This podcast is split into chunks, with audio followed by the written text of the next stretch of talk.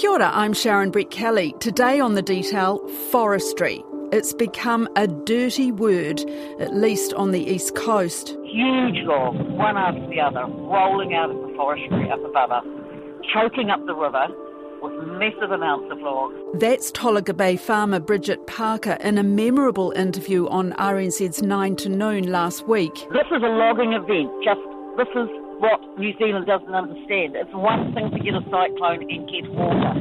It's another when the water comes with bloody pine trees attached to it. The government is promising an inquiry, but it's too late for many. Offcuts known as slash are believed to have destroyed billions of dollars of infrastructure. Pine trees snapped and flattened by Gabrielle, slash piled up on riverbeds, and bridges taken out by trees.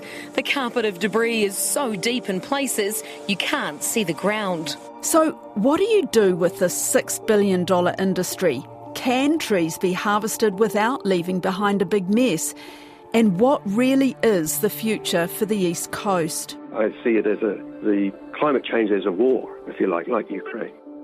The climate is making a war on New Zealand, and we have to fight back. We have to protect our people and and and we have to protect our land. Mike Smith's been writing about forests for more than 40 years, and we'll hear more from him soon. We'll also hear from Scion's principal scientist, Tim Payne, about solutions. But first, what is it like as a forester to see the devastation? Alan Laurie is a South Island forestry consultant and manager. The industry is extremely concerned these uh, events, of course, are hugely extraordinary in terms of just the sheer volume of water.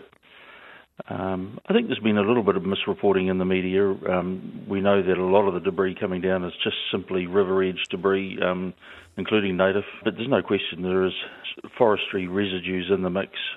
That's certainly been a wake up call for forestry. We know that those forests have performed a great service to the region, both economically and in terms of land stability in the intervening 30 years. So there's no question that we really do need to visit, you know, harvesting practices, determine whether catchment clear fell is the appropriate um, way to go. Of course, the big question mark we, with the forests that are harvested or in the process of, what do we replant with? And probably history now tells us that radiata pine may not be the best solution, certainly over those particularly sensitive catchments and uh, in the headwaters, etc. The challenge is, of course, not only on forest land, they are also on farmland. We've seen massive devastation there. So the question then arises: Well, how do we how do we remedy that or, or slow that process down? And once again, one would have to assume that native species would have to be in that mix. That would take a major investment from government, uh, economically not justifiable from a net return basis. But when you say this is a wake up call, th- this isn't the first time, though, is it? This has been happening in increasing frequency over the last few years. And there are fears the slash left behind from this flood will cause problems in years to come. When does the next Hale hit or the next Gabrielle hit? That picks it all up and carts it down and smashes into the new bridges we've built. Conservationist Anne Salmond, who lives in Tairāwhiti, she wrote in a piece in Newsroom at the weekend that people of the East Coast feel betrayed. She's saying that the forestry companies are a powerful lobby group and that the government and the forestry companies just haven't haven't done anything about it. Of course, one must remember that those forests were planted under an investment framework. In other words, they were planted with the intent that there would be a return on the investment. And I guess companies are attempting to realise that investment. The manner in which they're doing is probably the area that needs to be looked at and say, well, uh, and that surrounds harvest practice. So uh, we have to you know, revisit how we do that. And maybe, as I said, clear fell of catchments isn't the way to go. Maybe we should be looking at what we call coupe harvesting, which is taking out small areas at a time. All of that is a commercial compromise. I know the Forest Owners Association uh, have been saying for some time it's we need to get around the table and find some solutions to the investment versus uh, the destruction that's happening uh, across those lands, which in fact some of the most fragile in the world. can you explain to me, clear fell is what when the machines go in there and take down all the trees?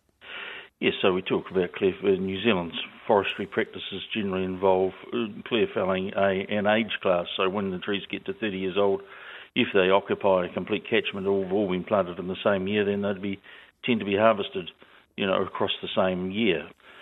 Uh, in some places in the world, although they tend to be more in natural forests, say in Canada and so forth, they have a coupe felling regime, so they might only take 20 hectares out at a time, and those sort of things need to be looked at, but they all have commercial imperatives how that's all realised, uh, but whilst at the same time looking after the land is, of course, a, a, huge challenge. Federated Farmers says some companies are good, but many are leaving too much slash behind because it's too expensive to clean up. We've got mostly foreign based landowners, and they want their money out.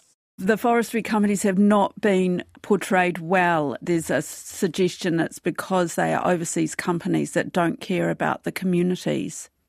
Oh, I think that's uh, that's a shocking statement. Um, that's uh, just simply not true.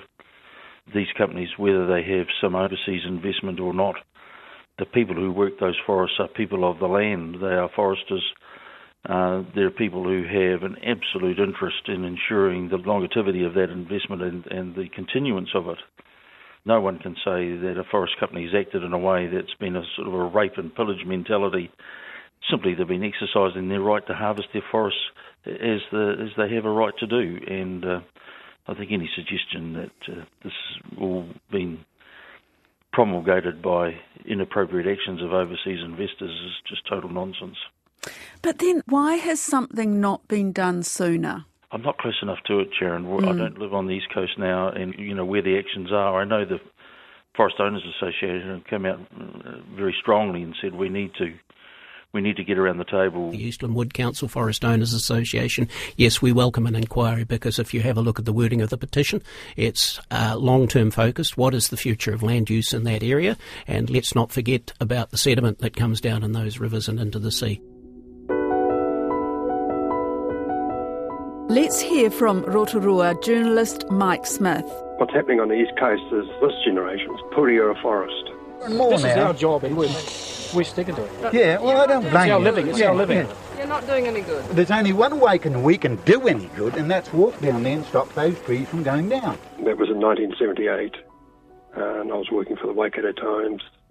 That's when people went up uh, totara trees in the native forests in Pureora. Which the Timber Trail is now on, the, the quite famous cycle, beautiful cycle trail. It's beautiful, yeah, but if the uh, then Forest Service and the then government had continued with their policy of cutting down and milling uh, totara and other native forests, those trees wouldn't be there now. And they were a thousand years old. So I was just the reporter that went down and covered it. You know, the people like the trees, and they got it stopped. But gosh, it was tough. There's been so many people stand up for Pureora, and um, it's it's the grassroots people of New Zealand that have saved our lowland forests. How does that relate to what's going on now? I mean, do you think that people have to be much more active about stopping what's going on? You know, I don't know about people going up the east coast and climbing up trees, but I mean, this is all due largely with the, the strength of the climate change events. You know, they've got away with the, the bad practices in the past, but now it's been shown up as a farce, uh, total farce. The environment is fighting back against uh, land production, and uh, cyclones are like climate change battles. We really need a, a Ukraine type effort to, to save the East Coast, and we're just standing by looking at it uh, being destroyed. So uh, I do think that you know, they really have to think much, much harder about what they can do. Mm. And I say they, the government. Um, and they have announced this inquiry. And it will be an inquiry into land use on highly erodible soils in the Tairāwhiti district. So very specific. Time frame for completion, please, if you have it. Uh, I can't give it to you at this point in time. This will not be a drawn-out inquiry, but we do need to make sure it has integrity and all those that are impacted have the ability to feed into it. but that's not going to be an immediate fix, that's for sure. But can we go back, Mike? How did forestry become so big on the East Coast? Forestry became so big on the East Coast uh, because initially, when that area was settled, the indigenous forest was slashed down, and the the steep hills and gullies and uh, that that uh, environment had a very thin soil base, and it just started sliding away. And the then Forest Service and others uh, tried to save it, but it became overwhelming. There were papers written about the rehabilitation of the deforested steep slopes of the east coast. In the end, I think they took, I don't suppose it's wrong to say, but uh, an easy way out, which was to put a whole lot of plantation trees in there. You know, they did their job uh, to a certain extent. But the problem is, in the 1980s, the government split the Forest Service into two entities one a business, the Forestry Corporation, and the Conservation Department, which was to look after the trees and so on. But then uh, Forest Service was sold, bits and bobs, its forests were sold to private entities. And it's business, so they tried to get as much as they could out of it. And so they managed them so they could actually cut the trees down. So originally it was the government that was planting the trees to try and stop this erosion. Then the land went into private hands. The government sold the land to private owners? Well, they sold the forests uh, to the private owners, whereas all that land uh, should really have been left as a conservation area. It should not have ever been forested or managed uh, in any way as a financial resource. Mike, in your coverage of this yes. over the years, was nobody warning about it? Oh yeah, a lot of people were a lot of people were warning about it, and uh, I, I, should add, um, I was just a, uh, you know like a journalist, and you know what that's like. You you talk to people, and people talk to you, and quite often they don't want to be on the record. Mm. But I, uh, you know, I'm an ideas guy, uh, so I just had a, had a go, and I could see uh, straight away with, you know, Google is fantastic, and Google it, it just shows it. There's no lying. You can't. There's no words. It's there in front of you, and it was astounding, and it is astounding. Uh, you know, it is climate change now is, has changed the game uh, for the East Coast. They can't muck around anymore. What are the options here? I mean, yes. okay, so say if these forestry companies are compelled yes. to remove the, the slash, what would they do with it? Firstly, I think they would say no and they'd walk away from the contracts. This is a conundrum. Um, I think that has been put to them. But uh, my understanding is that it's not uh, economical for them to do that.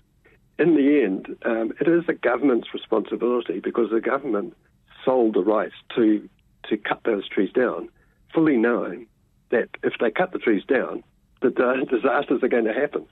So, in a way, they could argue in court, I imagine. Hmm. That, um, you know, they bought as is, whereas, and they did their best efforts. Right, but you could also argue that um, they're not taking any responsibility at the moment. Yeah, yeah, no, no, yeah, this is this is true. But you know, so if we say, oh, the companies have got to do it, yeah, okay, the companies do have to do it, but they weren't contracted to do. You know, that wasn't what they bought it for. So contractually, if you could say that they've got no reason to do it, and as bad as that is, you know, in a holistic viewpoint, it is the reality of business, unfortunately. I would just like it to stop. I just want them to um, make sure that their slash is not left where it can go into riverbeds. We need to stop it. Forestry is important, yes, but our community access and community well-being of our people, forestry workers as well as farmers and the general public should be, take priority. Alan, you know, is there still a future for forestry companies on the east coast if if the the harvesting methods were changed? this is all in the entwine, isn't it? And and um, one must remember that the forests that are now being harvested were really planted under a former regime. In fact, some of the The uh, younger of those were planted by the New, old New Zealand Forest Service, mm. and the Forest Service was charged with the responsibility of going in and planting substantial areas of trees in an attempt to avert the rapid erosion that was starting to occur. In hindsight, of course, uh, maybe commercial forests weren't the best option for some of those areas, and those lessons need to be taken on board and forest practice uh, changed. Yes, there'll always be a place for commercial forestry on the east coast, and and uh, there are many many people on the east coast who rely on that industry for their income, and we need to preserve that as well. But we need to do it in a way which obviously doesn't have the catastrophic impacts that we've seen. There's another element to this, and that is that there are no industries on the east coast that utilise some of the forest waste, in other parts of New Zealand we're seeing what we call residues being used in boilers for energy. That is not immediately available to forest owners on the east coast through the lack of market.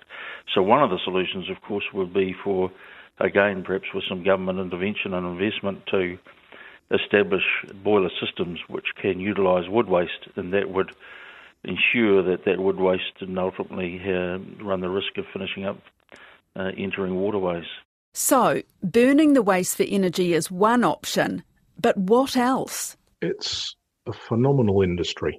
It has some challenges. Tim Payne's search for solutions has taken him around the world to look at forests on steep slopes. Well, I suppose there's the economic benefits, but then you've got your other benefits as well in terms of slope stabilisation when you're not harvesting. Things like biodiversity. There's a lot of rare and endangered species in within forests. Um, the opportunity to look at different products, things like chemicals and replacing fossil fuels, energy. It's a very exciting area, and definitely it's a great industry for New Zealand, and we're very good at it too. It's just that uh, we always need to improve, especially under climate change impacts and you know as as things change dramatically we do need to think about adaptation and change. I mean, there's been a lot of thinking going on. Yeah, but that's uh, but that's just, what I yeah. know, Tim, and that's the thing. I mean, I think people really struggle to understand why it's still going on, why the harvesting is still going on around the east coast. It has been going on for years. So why is it why is it continuing as it always has done? Probably a, probably a range of range of reasons. Forestry in the region is on steep slopes, as you know. Forestry is a good sort of local employer. Basically, it's a business as well. Forestry is part of the region and it's still going on, but uh, there have been a lot of improvements over the years. And, you know, they've been since 2018 putting things in place to sort of minimize risk. But it is, it's a risk management thing. Yeah. Can I ask you what? Because again, it doesn't feel like anything has changed. It doesn't feel like anything has been put in place to mitigate it. So, can you give me an idea of what has been put in place since 2018? Well, certainly there's, there's there have been a number of initiatives. I don't get out in the forest as much as I could or should, but companies are definitely looking at not harvesting some areas which are extreme risk. They're looking at protecting riparian areas by uh, planting planting up. There's one big initiative. An East Coast forestry project will see native forest barriers planted along the coast to protect waterways in future storms. Aratu Forests, who are, who are planting riparian zones, basically putting, um, I suppose it's a biological trap, really. It's buffering the rivers and, and the waterways from any slash that's still on the hill. The other thing is looking at slash traps. So the ability to put traps into waterways, which are like mesh nets, which uh, trap the debris. If as long as you clean them out, you know you can actually slow and move things. And the other thing as well is is looking at where the risks are, where the slash is, and then sort of moving it and making sure it's out of the high risk areas. So these steps uh, have they made any kind of difference this time around? Short answer, I don't know.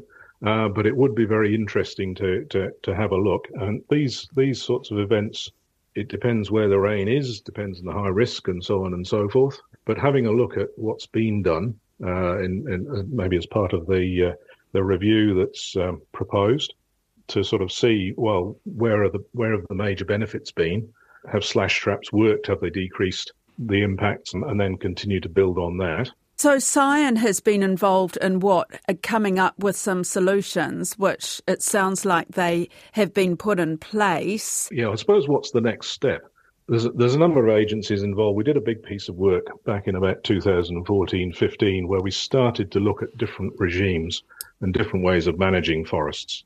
Now, one of the things is is around uh, the economics of forestry. So, if you're looking at some of these new harvesting approaches, uh, they're quite different. They might need different equipment. They might produce less. There might be lower productivity. So, starting to work that into the economics of things, you have to sort of then start balancing your environmental, your economic, and also your social side of you know, how you're going to operate your forest in the future. Tim, it's just, I think it's really difficult for people to see that they are doing anything responsibly. And if, and if you hear from local people, I, I don't know if you heard the Tolaga Bay farmer Bridget Parker. She was talking to Kathryn Ryan on Nine to Noon. I mean, she's at the end of her tether because mm. the forest waste just keeps coming.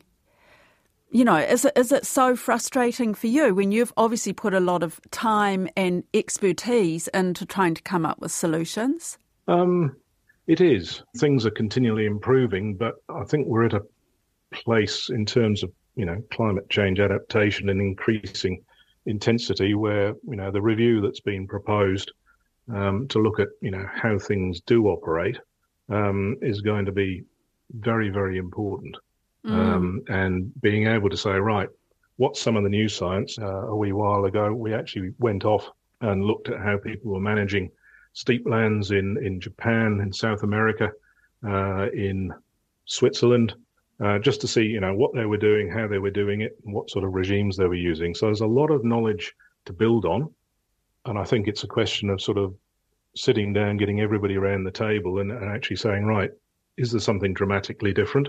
But in the short term, what are some of the real sort of things we can do? So, with all that in mind, with what you know and what you've seen in other parts of the world, what do you think is the best solution for the East Coast? Should it be returned to forest that isn't harvested? I think certainly there are areas that you definitely should. You know, that won't stop debris and things. Tree slides are one of the sort of disturbance regimes in natural forests in New Zealand as well. So, yeah, there are probably areas that you would want to do permanent. I mean, the challenge is then how do you keep communities going, the economy, um, what would people like to see the region looking like in the future? So, what about turning it all into national park in the mould of Pureora Forest? Here's Alan Laurie again. If we're talking national park status, you're talking about the whole of the east coast, not just the areas that are currently covered in commercial forests. Uh, that would have to be a major investment by government. and I'm not sure that um, taxpayers would have an appetite for that. With climate change, well, it, this is one part of the country, but does it make you think in the South Island that you should look at things differently as a forester? At this stage, no. In terms of the business I'm involved with, which tends to be smaller scale forestry, so we look after you know forests generally from you know that are less than a thousand hectares, so they're not uh, massive forests um, such as you see on the east coast. No, and in Canterbury, and or for many parts of the South Island now, you have forest residue uh, sales opportunities, and there's a decreasing amount of residue left on the hillsides because it's now put down the throat of boilers, and that will only increase. And one would hope that that could eventually uh, be the case in uh, in the Gisborne area and everywhere else. We can develop use systems to ensure that um, there is not the same degree of forest waste left, and that's what's caused some of our issues on the east coast. That's it for today. I'm Sharon Brettkelly. The detail is supported by the Public Interest Journalism Fund. Jeremy Ansell is our engineer for today, and Sarah Robson and Bonnie Harrison, our producers. And thanks to Alan Laurie, Tim Payne, and Mike Smith. Ka kite anō.